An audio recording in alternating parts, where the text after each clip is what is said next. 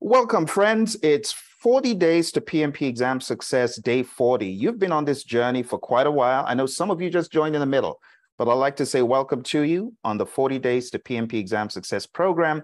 This is a program I put together to help project managers who are busy, who are not able to establish a cadence and a rhythm in their studying.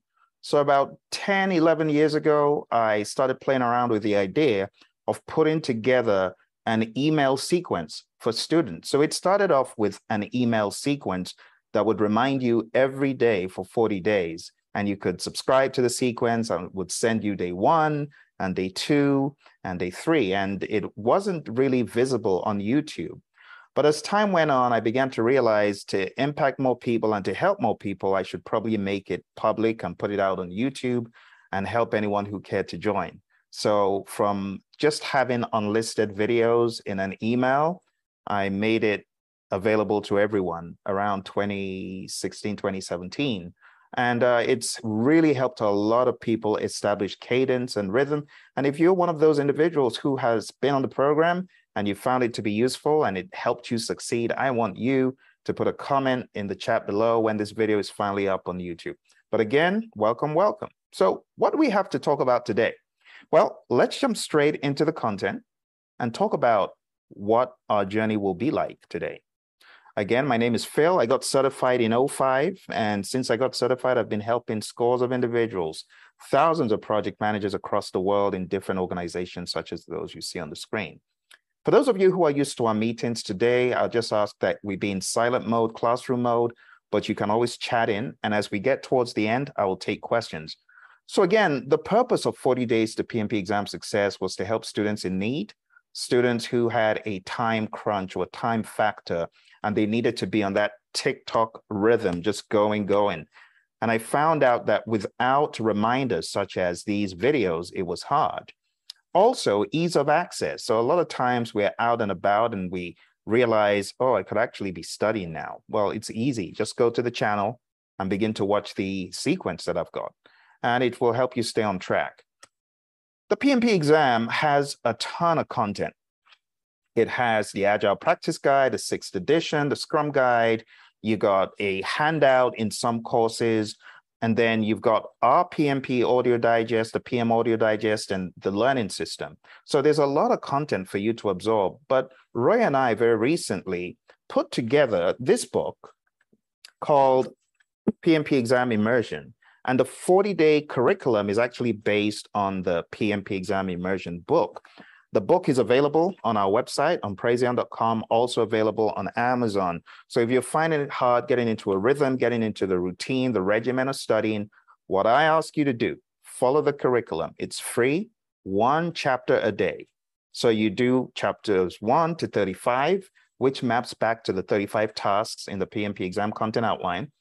Uh, some people accelerate this curriculum. Some people put in two videos a day. But whatever you do, put in the time. And then at the end of 35 days, you'll be done with everything. I mean, every single thing that the PMI needs you to know, because it's broken down by tasks and enablers. When that is done, you then have another five days. The first of those five days is people, the second is process, the third is business. You've got a final day of revision, and then today which is the mock exam. So for those of you that have not taken the mock exam, those of you who are not on any of our programs or ever been on any of our programs, you can get access to that mock exam right now. Just go on down to mock.hpmexam.com. That's where you can get the final mock. For those of you who are students, you've already got access to this, so no action needed. But for those of you that are not, you've never been on our learning system, you're not on our learning system, this is the mock exam that I would recommend that you take. So let's warm up. Let's get our brains warmed with a little bit of trivia. How much agile and hybrid project management does PMI say is on the PMP exam? What do you think? Go ahead and take this quick poll, 20 seconds.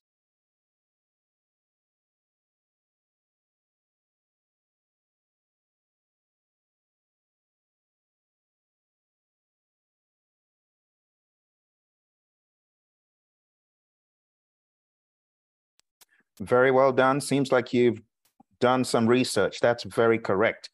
the PMI does indeed, I'll go ahead and end the poll. The PMI does indeed say it's 50%. That's what they say. All right, let's move forward and ask a different question. How much agile and hybrid project management do students, now talking about students now, okay? And you got to weigh which students because we have different students who say different things, but on average, what is the average consensus based on what you've heard? All right, thank you very much for that. So the general consensus is that the exam has more than what PMI lets on.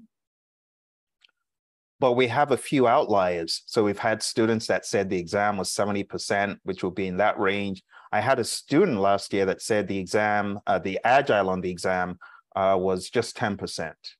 And I've had others that said it was indeed 50 50. So it really depends on how much you've heard, but the general consensus is that it is more than 50%. That is not to say your exam will be like that. Some people have actually said it was a lot less than 50%. So as a result of that, you do need to know a bit about Agile. When I say a bit, I mean quite a bit about Agile.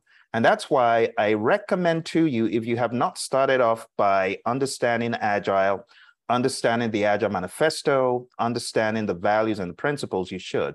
And if you didn't start off by understanding page 14 of the Agile Practice Guide, you should.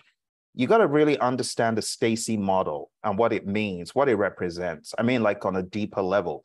So if you've not gone deep into understanding the Stacey model and its relevance in knowing when to use agile, knowing when to be uh, predictive, and knowing what could be on a continuum of possibilities, you should read page 14 and look for some of my videos on the Praizion channel because that will help you.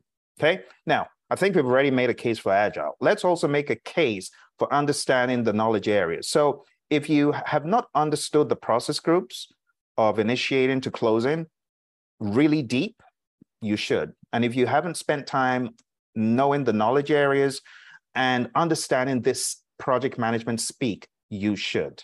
Again, very important. In fact, very recently, towards the end of day 39, I came out with 10 new videos to help you understand each one of these knowledge areas in more depth. So please watch those videos if you haven't done that already. Okay, so we've established a case for agile and predictive. The next thing I want to alert you to is Scrum. And Scrum is a framework. Agile is a mindset. Scrum is a framework which embodies the Agile Manifesto values and principles, but it's a framework. For your exam, it is very important that you understand the flow of things in Agile. And therefore, using Scrum as an example, I would recommend that you understand the flow the product backlog, the sprint backlog, the PSI, and all the other components will help you put all that you're learning in Agile into a coherent framework. I would recommend that.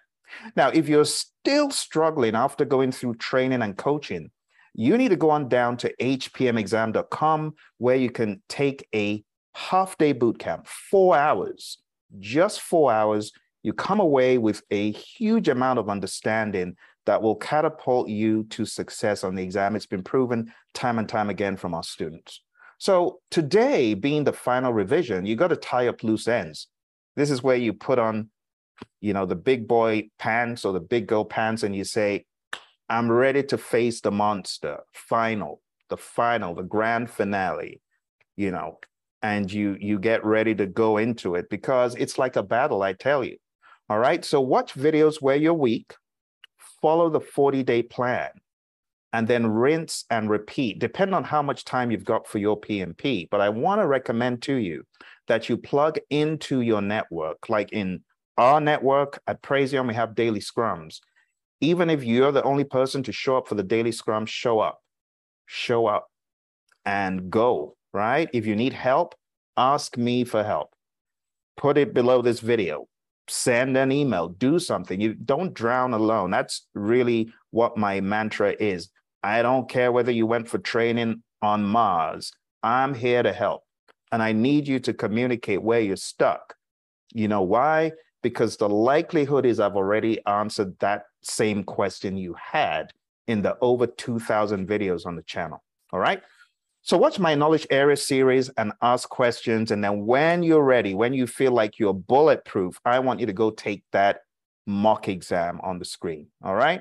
For the price of a few happy meals. All right. All right. Let's talk about the elephant in the room, situational questions and how to answer them. A lot of times people tell me, Phil, I went into the exam and I was expecting to see this and I was expecting to see that, and I wasn't able to see it.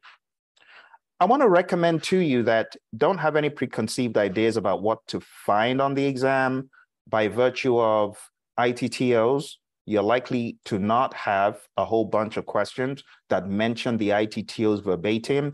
Instead, they take the processes, the ITTOs, that language, and they cloak it with verbose, heavy language. And you need to understand what exactly they're saying in these situational questions.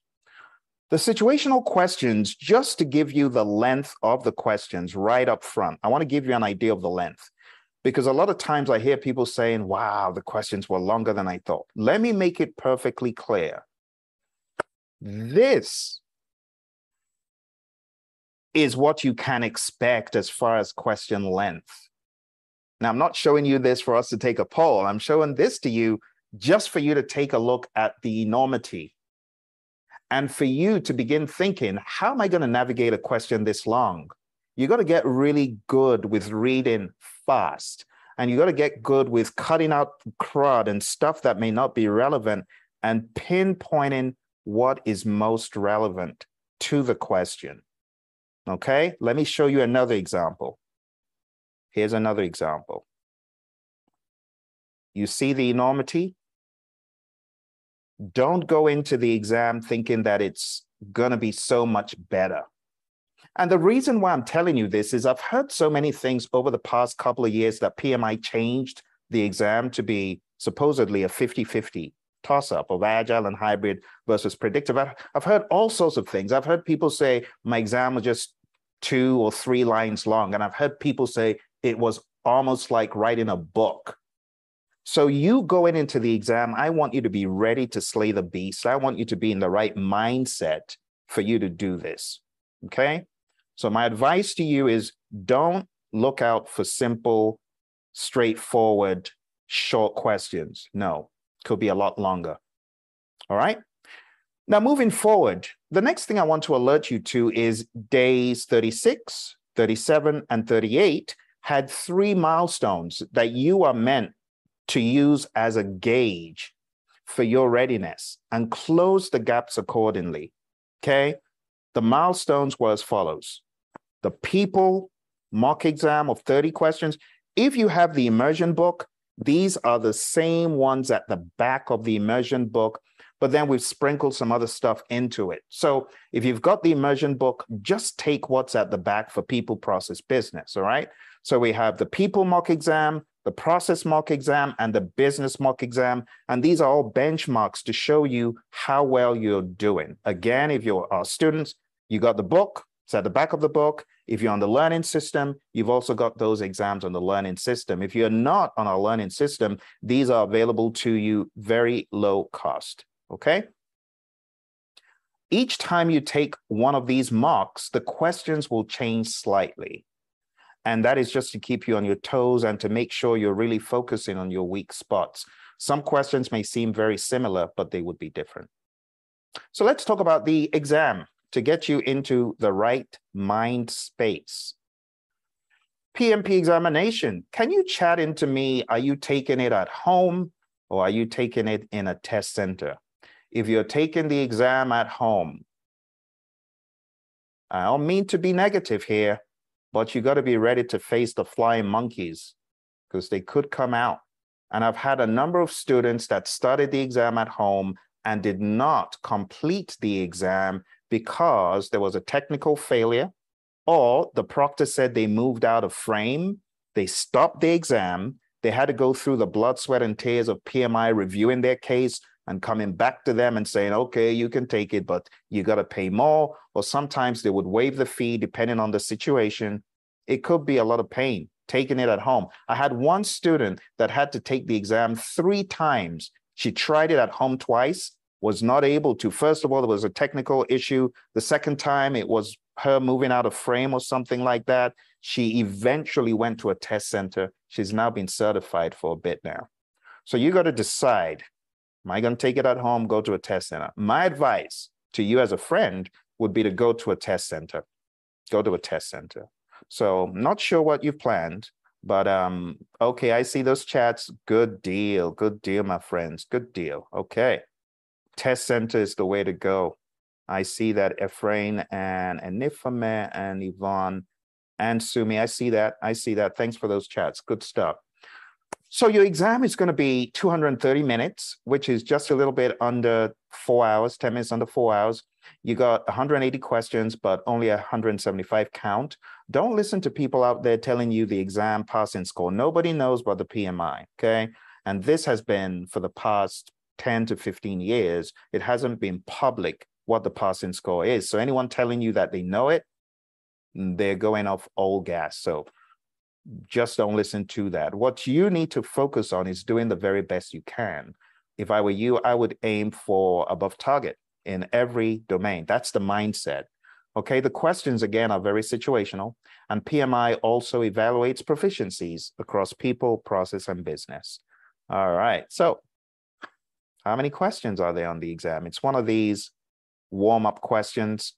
Make sure you can use the buttons because I'm about to give you some harder questions just to get us a little bit below, or I should say above the room temperature. All right, awesome. Thank you. Let's go ahead and end the poll. Those of you who voted are very correct. There are indeed uh, 180 questions on the exam. All right, now the exam, of course, people process business. You already know this pie chart.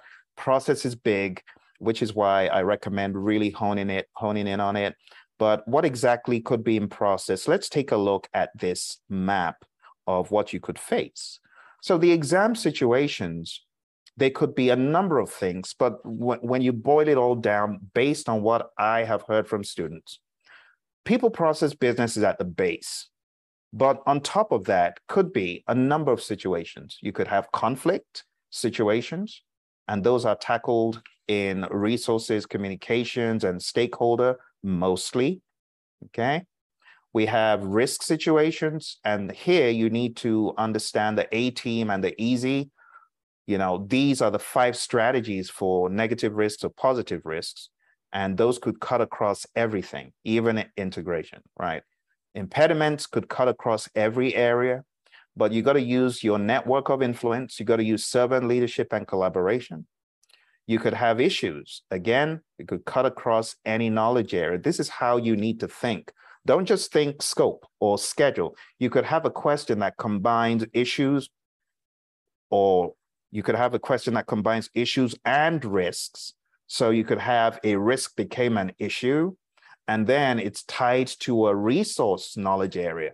So you've got to be able to think on your feet and ready to face whatever they throw at you. They will throw a lot of this stuff at you. Then we have legal or regulatory. So you got to understand the charter. You got to understand that there should be a plan for compliance, know when to seek legal counsel. And these could cut across scope, schedule, cost. In fact, almost every area. You could even have the question pertaining to the charter. In that regard, you would have to think about integration. So I hope you're getting the idea. This is not to be an exhaustive list, but it's really just to get your mind working in the right direction. And as a result of conflict and risk and all of these things, there could also be a layer of change on top of it, like change requests and change management. So you got to always do that impact analysis, corrective action, preventive action, defect repair, or updates could also be discussed here. Okay. Now, I know the question most people ask is, uh, Phil, I would like to document this and I, I don't want to keep taking screenshots. That is not a problem. What I'm going to do is when this goes up, I will make sure I put some of the slides at a link. For those of you who have joined, just look in the chat and I just called it 40 days to PMP exam success. Download it. And in that way, you don't have to keep taking screenshots. All right. Situational questions are going to pan across these areas I've shown you, and there could be more. If there are problems and issues, as you might have seen in the table, think about the dig approach. You got to define the problem, identify the root cause, generate alternatives, choose the best alternative, implement that alternative, and verify that your solution worked. This is huge for problem solving, okay? Define the problem. If you get a problem on the exam, don't tackle it without defining what it is. And then see if you can identify the root cause, what is causing the problem. And then generate alternatives in your head, take a look at the alternatives in the options, and then choose the best one. Those four steps will get you really far on a number of questions. When you choose the alternative, just remember, choose one that moves the project forward. That's how you need to be thinking. In addition to this, be aware that the problems you face on the exam will fall into one of these buckets. It's either going to be a planning problem, a doing problem, a checking problem, or an acting problem. Sometimes they could throw in closing the project and you're not able to close, but then it's usually tied back to something else. So this is how you need to be thinking. This is how you'll get your arms around the content it's going to fall into one of these buckets. It's either you need to define a problem, identify the root cause, generate alternatives. Most of the questions are going to be generate and choose the best alternative, or from a lineup, what is the best alternative? Okay, that's how your exam's going to be. All right, moving forward, because I really want to build on your understanding of the exam possibilities. When you have change questions, you got to follow the change process. So you don't approve a change request without doing an impact analysis. In fact, you go through the change control board after you've done your impact analysis. But then you also should make sure it is documented. Okay, so there's a sequence that we go through about how to ask for a change in formal writing, log it in the change log, do your impact analysis, send it over to the change control board for them to make their analysis, and then they decide from there what should happen. And if it's approved, you got to log it in a change log. If it's rejected, it's also logged in a change log by someone on the CCB. And ultimately, that change request, if it's approved, it needs to be executed. So you, you need to go back to directing and managing the project work and execute it. In the area of risk, follow the seven steps in the PMBOK guide, the seven processes. You got to know those. If it's issues, follow the DIG CIV approach I showed you. Uh, when it comes to solutions, solve the real problem. So there's a stakeholder that has an issue. What should you do? A, coach the team. B, solve the problem. Even though coaching the team is not a bad thing, you got to solve the problem first. So you're going to get a lot of those. What is the first thing to do, the next thing to do? And I'm going to talk about that later on. Also, when you get problems, you got to follow the DIG CIV approach. PMP exam situational questions. You could also look at these as cutting across initiating, and then you could have charter issues, stakeholder issues, or planning, comprehension issues, not understanding the full picture or running into problems even when planning, like having two people that are not on the same page. Maybe it's a customer or stakeholder, they're not on the same page. So you got to solve the real problems there. When it comes to executing, it could be a problem of accuracy, could be a problem of processes, procedures, deliverable defects. When it comes to monitoring and controlling, you got to remember the CAPADRU, the corrective action, preventive action, defect repair, and updates. It could also be problems surrounding results and reports. And in closing, you always want to follow the DIG CIV approach. So let's talk about the what should you do next. What should you do next following a project problem that has been described? All right, got to solve it, of course. What should you do next following a project management process? This is not a problem now. PMI gives you a scenario. They tell you what you're doing. They ask you, what should you do next? You're going to get those. Or they tell you, this is the benefit of doing this thing. What should you do next? Or a project management artifact is described. What do you do after getting that artifact, or what do you do with the artifact? Maybe they describe a method or a model, or they describe a scenario. It's all that what do you do next? Maybe they've described an outcome, a project outcome has been described. If it's a less than ideal outcome, what are you going to do? You know, this will challenge your loyalty to the Agile Manifesto, It will challenge your loyalty to what I described as the PMP mindset mantras. And you can find my video on the 36 mindset mantras on YouTube. All of that stuff, it's going to be tested. Maybe stakeholder behavior is less than ideal, it's described, or a defect is described, or a needed change is described. What do you do next? What about if there's needed management intervention? You need to know when to bring management in, like anything affecting the overall project goals and strategy and objectives of the entire project. That is not something the PM can handle alone, right? When there's needed action based on the current circumstance, maybe there's success or achievement. Will you reward the team or will you reward an individual? Right? Maybe conflict has been described. What will you do next? Now, let's go through some examples because I really want us to sink our teeth into this. So, let's talk about some situational questions. And I want to hone in on a few. You might have seen them before. Just go ahead and answer the best you can, but we're going to try to unearth the essence of the exam a little bit more. So, here's a question and here is the poll. And I'm going to give you a minute. And just choose the answer when you're ready.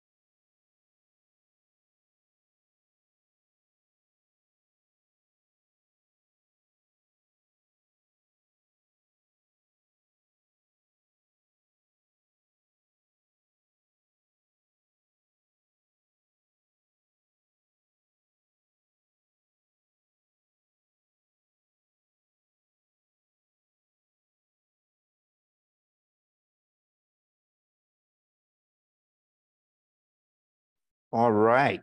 Thank you, my friends. Very, very good. Good attempt. Awesome. So let's go ahead and end the poll and let's share the results. So there's a couple of things here, right? Begin a critical project, right?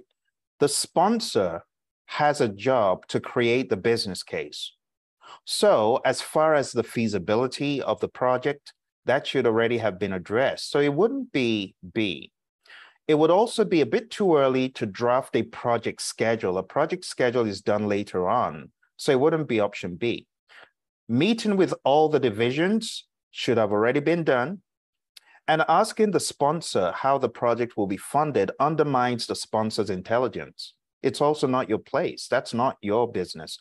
Your business is to run the project with the resources given to you. So the best answer, as many of you have selected, is indeed C. And just be aware that before you go off and do the charter, you should spend time getting some initial requirements, whatever that might look like. And that's why C is the best option. Okay. So the first steps in initiating a project are to understand the goal, the requirements, and to create a charter. So very well done, my friends. This is exactly how you need to be thinking on the exam, but just be aware that this length is shorter than what a lot of the questions will present. Let's move on to our next question. A project manager prepares the charter for a project that aims to automate 20% of product testing. I'll let you read it. I'll go ahead and launch the poll in a second.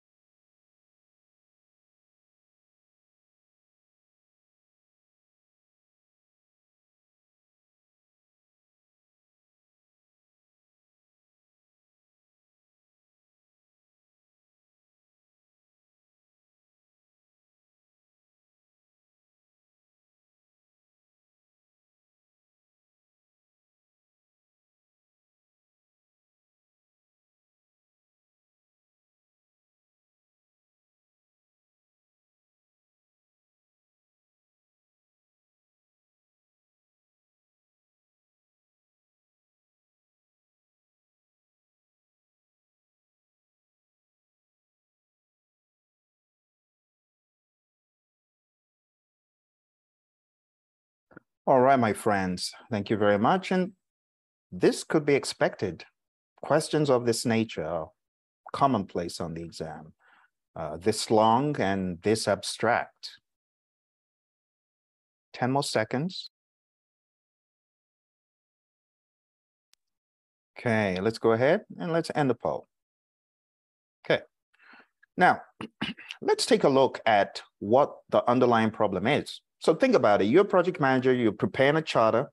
There's a definition of what exactly is happening. You're trying to automate 20% of product testing. In other words, the testing will be automated and the individuals involved in this department, if you read the question, they think that the project is going to take their jobs away. Okay. So, you as the project manager, what should you do? How do you get buy in? How do you get them to warm up to the project? Common sense tells me that on a lot of AI related projects, people are often suspicious that their jobs will be replaced. And in all fairness, in some instances, their jobs are, but in a lot of cases, it just makes the job easier, right? So in this case, what you should do as a project manager is work with the department manager because they're uncooperative right now. What could you do to get them to be more cooperative? Because their beliefs about the project is, is going to downsize. You, as the project manager, need to assure them that this project is really going to help them. So, how do you do that? Nobody chose A, and it's not the right answer. So, that's good. It does not give a very good option. So asking the sponsor, okay, tell me why we're doing this. It's obviously not your place as a project manager. Option B, raise the risk that the senior testing engineers will be unavailable. Think about it. What good does that do? Think about it. There's a risk that the senior engineers are not going to be available. Okay. But you were just told by the sponsor to do something. What will move you closer to doing that thing is the question. Because sponsor says, I advise you to assign senior test engineers to identify the tests that can be automated.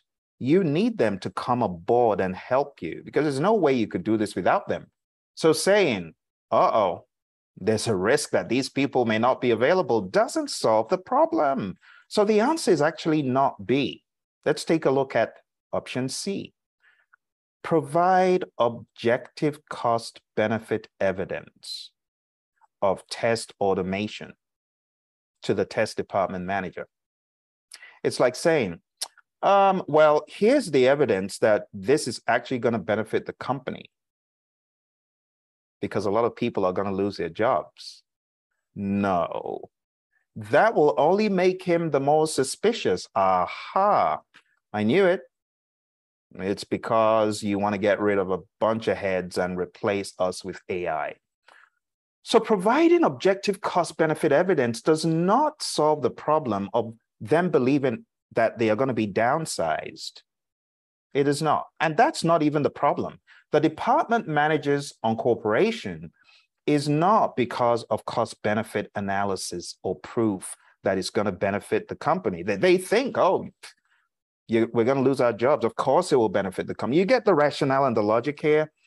So the answer that the PMI actually provides, because I know lots of you probably figured out, oh, it's one of those PMI questions. Yes, this is directly from our friends at headquarters.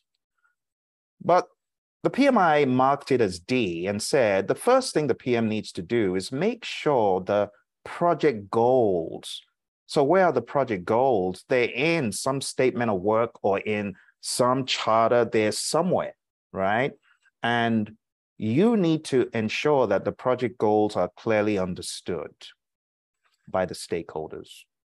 So, the best answer to this is D. I know it's kind of tricky. Nobody chose D, just to show you how controversial it is. But I'm telling you, the exam poses similar levels of difficulty and thinking. Not all across, but to a considerable amount. But trust me, you got to trust me on what I'm saying. Thousands of people have gone through the PMP exam, this version. And I can assure you that if there was anything wonky or off, the PMI would know and they would fix it. So you got to trust the process. Going in, hey, hey, going in. You need to understand that your level of intelligence and tolerance for ambiguity is right up there with anyone who has been approved to take the exam by the PMI. So the fact that the PMI says, all right, you're good to go, trust me, you can do it. So I don't want you getting bent out of shape about these questions and start doubting yourself. No, that's not the, the purpose. The purpose is to give you laser focus so that when you read through these questions, you'll be able to see some of the smoke and mirrors. But let's take a look at that question one more time. I want you to observe that the only one that really solves the problem best is D. A doesn't solve the problem.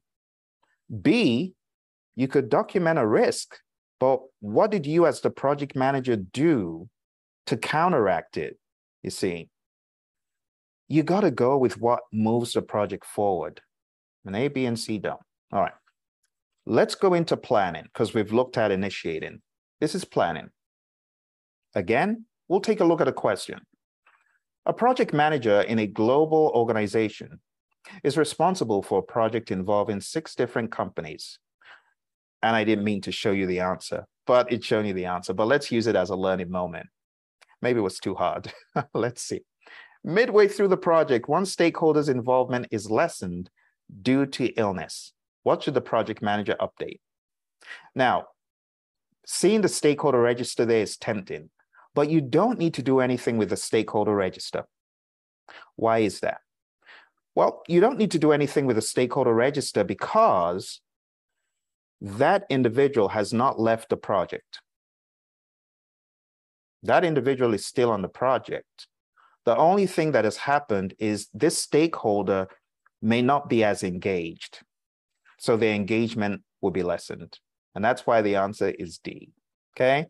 Now let's take a look at what PMI says. The stakeholder engagement plan is updated to reflect any processes, procedures, tools, or techniques that affect the engagement of stakeholders in project decisions and execution. This is my commentary in blue. Since the stakeholders have already been defined, identified, there's no need to update the stakeholder register. What needs to be done is adjust the engagement level of this particular stakeholder whose involvement has lessened. All right. So you got that one free. Let's go to executing. And this is free as well. What's wrong with Phil today? I'm showing you all the answers. Let's take a look. It could be a nice learning moment as well, but I'll make sure the next one does not show you the answer. During a project's development stage, a functional manager is transferred to another department and is no longer involved in the project. What should the project manager do first? Again, this is one about the stakeholder register versus plan. So if this stakeholder has been transferred to another department and is no longer involved, then it would make sense for you to update the stakeholder register. Just take them out of the register. They're no longer a stakeholder. All right, so you got two free. Let's take a look at another one here. Let's hope the answer doesn't pop up this time. All right, a team member informs the project manager that the task deadline will be unmet because inputs required from another team member have not been received. What should the project manager do? I will launch the poll in a few moments.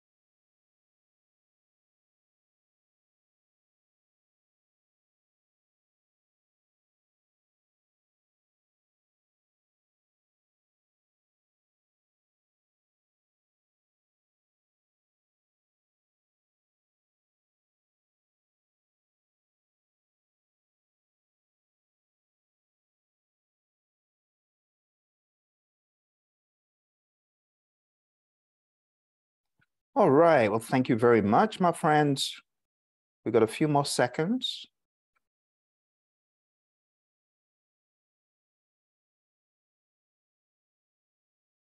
All right. Three, two, and one. Well, let's go ahead and let's end the poll and I'll share the results. Be aware that this is anonymous. So even I have no idea who voted what. Just keep that in mind. All right. Those are the results. Well done. Now let's take a look. Some options are not in the spirit of PMI's servant leadership. So some of those that sound a bit draconian, you got to be aware of them. So nobody chose option C, thank goodness, because it says arrange for disciplinary inquiry. You wouldn't do that, right? That's not the way PMI rolls. So anything that says discipline the team member, a lot of times that's extreme. And those aren't the options that PMI is looking for in the exam. D says log this non-compliance. That's a rather big word, right? As an issue and remove the team member from the project. Again, it's not in the spirit of the exam, right? You don't disown a child for being disobedient. Just remember that. You don't disown the team member. It's that same mindset, right? But let's take a look at, at A. Ask the team member responsible for those inputs to comply. That's a strong word. And that word, in the context of the PMP exam, I want you to be aware it is not the best of words to use or to choose. But how does it move it forward using force or using a threat? It's never the best option on the PMP exam. Instead, you want to use servant leadership, some coaching, some mentoring, some servant leadership to assist. So the best option in this case, my friends, is actually B. And the PMI says, meet with the team to discuss the team members' constraints and determine if they require assistance with meeting the task deadline. That is in the spirit of the PMP exam. All right. So PMI give this as an explanation. The project manager's goal at this point is to make sure the task gets completed. The project manager needs to understand what is constraining the resource and to provide assistance where possible. So just be aware. I know some of us are from companies where A would be what is done, but on the PMP exam, that would not be the best of options. Let's take a look at another question. A customer continually submits new feature requests for an existing product. A project manager just communicated the completed scope definition for the product's next version released to stakeholders. What should the project manager do next? Let's go ahead and launch the poll.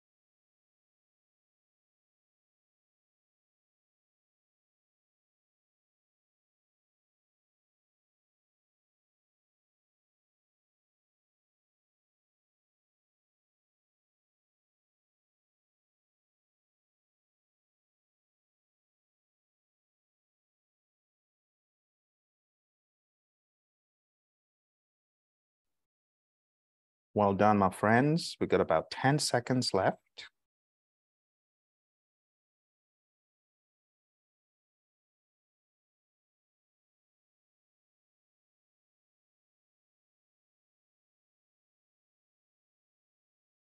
All right. Three, two, and one. Okay. Thank you very much for participating. Let's go ahead and end the poll.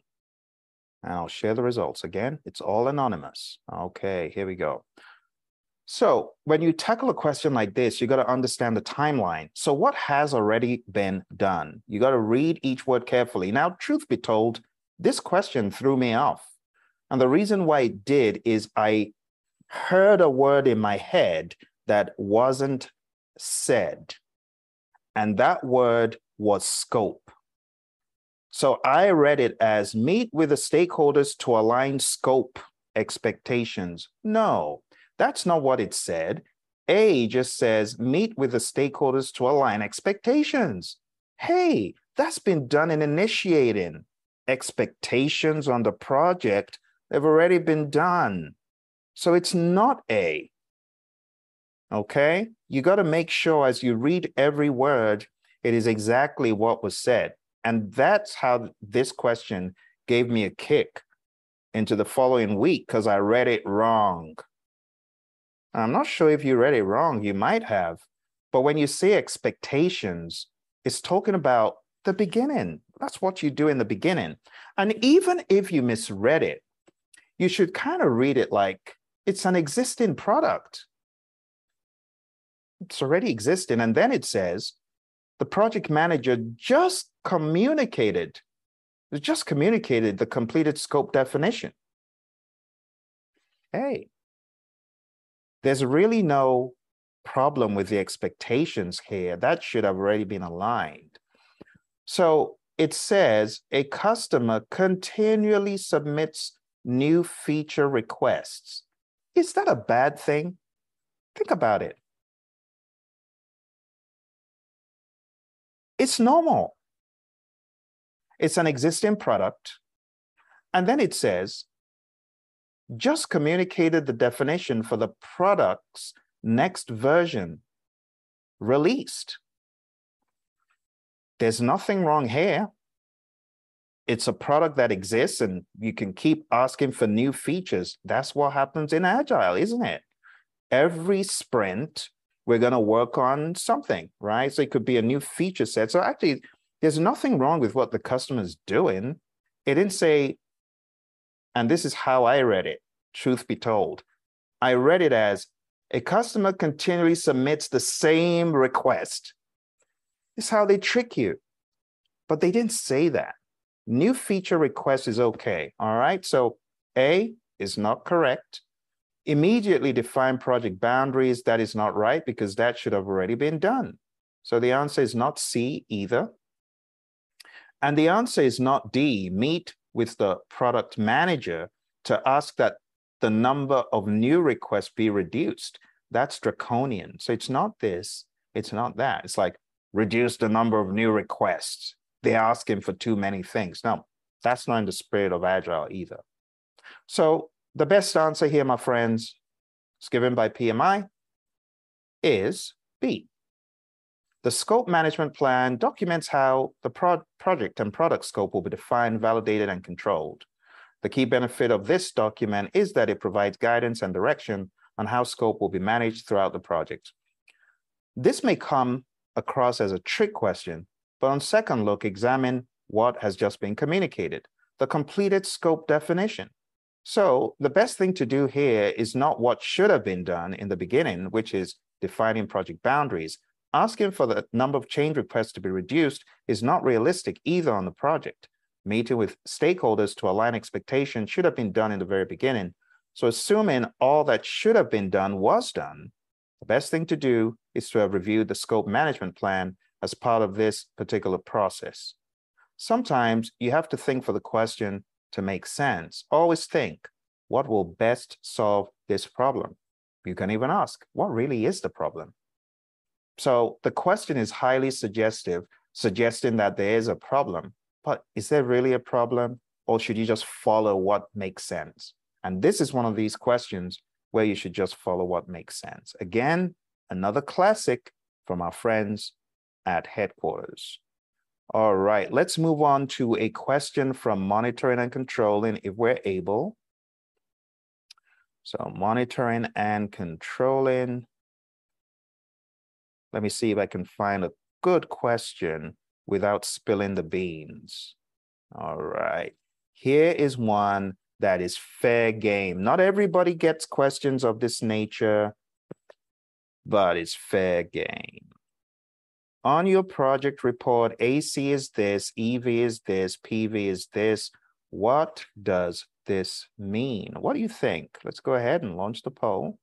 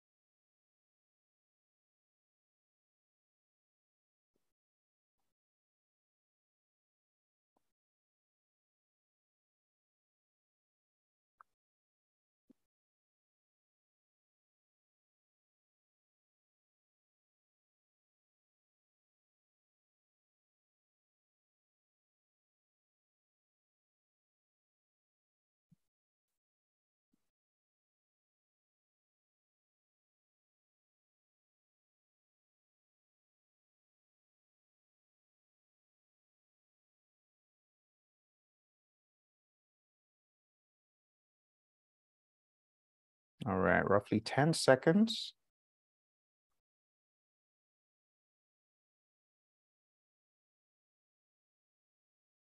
All right, my friends, we got to go ahead and end it so that I've got some time to talk to you if you've got any questions once we get completely done with the session. So let's go ahead and submit our responses. All right, three, two, one, and let's end the poll. So the answer to this question can be gleaned from the understanding of what the metrics actually tell you. Actual cost tells you how much you've spent for the work done. Earned value tells you how much work you accomplished. So let's put a few labels on this, right? Actual cost, how much you spent. Earned value, how much was accomplished. And planned value, how much was planned for that time period. Okay, so let's logically run through this you are a manufacturer and you're manufacturing some deliverable. You spent $500 for that deliverable to be produced. The deliverable that you produce is worth $600, but you only spent $500. Think about that. That's actually not bad. So in terms of cost, you have no problem. So it cannot be B. In fact, you spend less than you should have. So it's not B. You actually spend less, which is good cost performance. So C says you spent exactly as planned. That's not true. You spend less. So we can cancel those. Let's take a look at the schedule perspective. So you planned to get $800 worth of product completed within a time box, but you only got $600 worth of that product completed. Is that good? Of course it's not. You plan to get 800 done, you only got 600, you're behind schedule. So you're not faster than expected. There are obviously delays. There were delays. So the best answer, my friends, is option D. And this is how you need to think through the content. There were delays. So you really need to know what AC, EV, and PV are on the exam. It's been heard over and over again that there are questions of this nature. Here's our final one for the day. It's closing. A project is completed and closeout activities are underway. The project manager discovers that a team member is performing operations activities unrelated to the project scope, but necessary for regular operations. Since the final deliverables must be handed over to operations, what should the project manager do? Let's go ahead and launch the poll.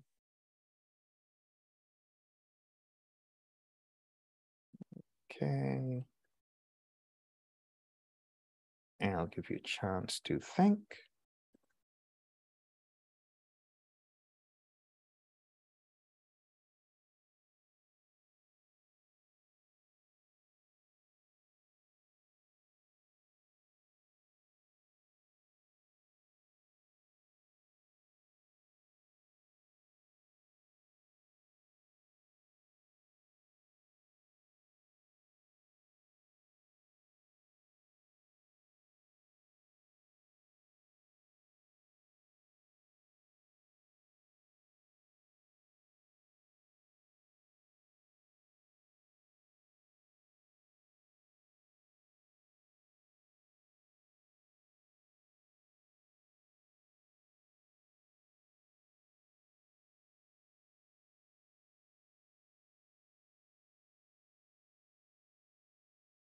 I've been giving you the standard one minute, 15 seconds from PMI.